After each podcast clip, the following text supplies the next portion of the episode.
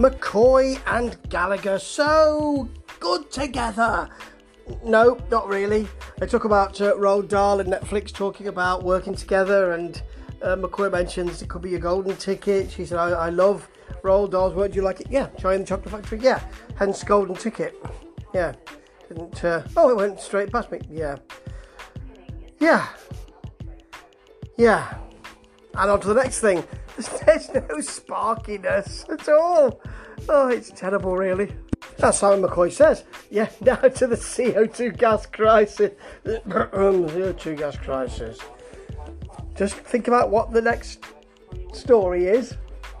Hey, here's Rosie, who's in the studio today, perched on one of those cheap looking plastic chairs, talking about the CO2 um, shortage.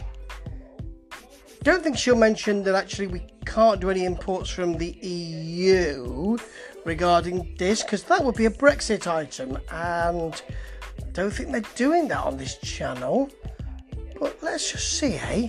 We've sent Ellie to a pig farm. She was outside Sainsbury's yesterday. Now she's in a pig farm. Here's some pictures of some pigs on the farm. Well, I suppose it's better than being forced to go to a nightclub all night when they opened. Remember that? Come back into her garden talking about how she'd had two black coffees, so she was probably going to be all right. Well, ah, here are some pictures of some sausages that she's got, just to show us that that's what comes from pigs. Sausages. that's ridiculous. Oh dear me. I mean, I, I, I've seen children on Newsround in the past do better than this.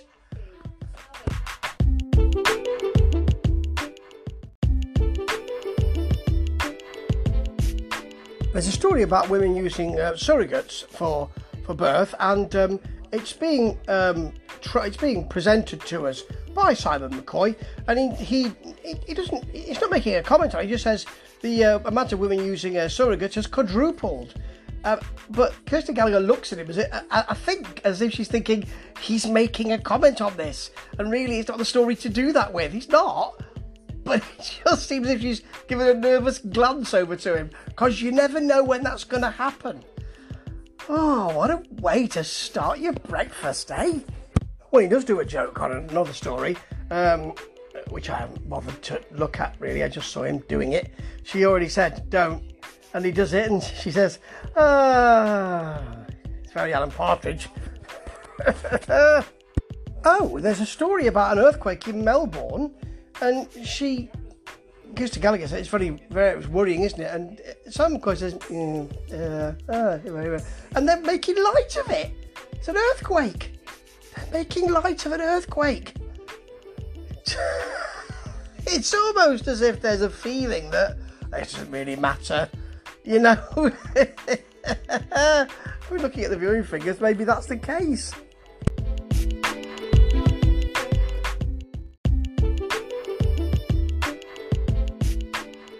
Darren McCaffrey. He was in New York yesterday, now he's in Washington, standing in front of. Is it the White House? I'm not sure it is. I think it's a White House. I don't think it's the White House. No, it looks like a White House. Yeah, he's apparently the political editor. Wasn't that Tom Harwood? Isn't uh, isn't Darren McCaffrey a breakfast TV presenter for GBN? Well, no, not anymore. It seems that anyone can do anything because now Tom Harwood's a presenter. Oh, it's all very confusing, isn't it? Not a way to run a news channel. That is a White House. It's very nicely painted.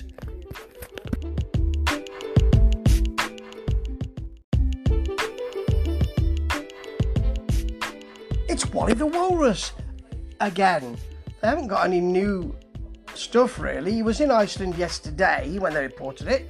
Now he's in Iceland again, not near the frozen food section. Ho ho same pictures as before. Talk about repeats, eh? Now they've got someone to talk about Wally. Because these are the stories that you care about and that are important to you. Wally the Walrus. Oh dear. Finally, Harris is in a pub um, where they found something, I don't know.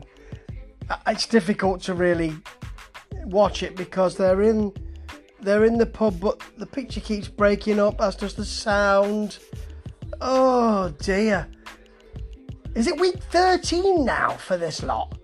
and they're still having trouble with the technical stuff. Oh dear, it doesn't get any better, does it? We've uh, we've got the uh, the M25 protesters now. Whatever you think about them, I, I suspect there will be some editorialising from Simon here because he said when they trailed it, oh, this should be good. They've got a former Met policeman talking to them. Get someone who used to be in the police force. All right, yeah, that, that'll be good. I remember the days of the Sweeney, says Simon McCoy. That's the kind of intervention we want. You used to say, get your trousers on your knee, now they offer tea and biscuits. That's the kind of analysis we need. I remember in the good old days when there were no cars on the road and you could smoke and drink in businesses. Now you can't make it up, eh? I'm not saying he says that, but he certainly said, I remember the Sweeney. That's not ideal, is it? Well, that's uh, GBN breakfast again. Um, it, has it, been done, and it just goes, it just goes for nothing, really. It is actually for for me very funny, but I'm sure people who, you know, want to enjoy it uh, uh and want to to um, for it to be their news channel, this is not ideal. And I'll tell you what's not ideal. Um, showing stories over again, like they showed yesterday. Suddenly, as far as when, when discussing the policing of protesters on the M25, Simon McCoy saying, I remember the Sweeney. That's really Alan Partridge type stuff. And yet, all right, he didn't say, I remember you could smoke and drink in the offices. Of course, he didn't say that. He wouldn't say that. He's a professional. But it's not, I don't, I don't think saying, I remember the Sweeney is the right way to go when talking about policing of the M25 and protesters on it. also, they just don't seem to be getting on. They're really kind of pushing the "you're so funny" and I'm and we're going to have examples of when you make jokes and I'm going to laugh. And then when it happens, she doesn't really laugh. She just kind of does a long suffering thing because I think that well, it seems that's what the, that's what it is. Oh, it's just um, it's it's kind of ironic. There's a, a sense of irony about we're offering you breakfast um, TV, but with a sense of irony, which is not what people. It doesn't really work for breakfast TV. You're either all in or you're not doing it. And I suspect that the second of those things will be the case fairly soon. Ta ta.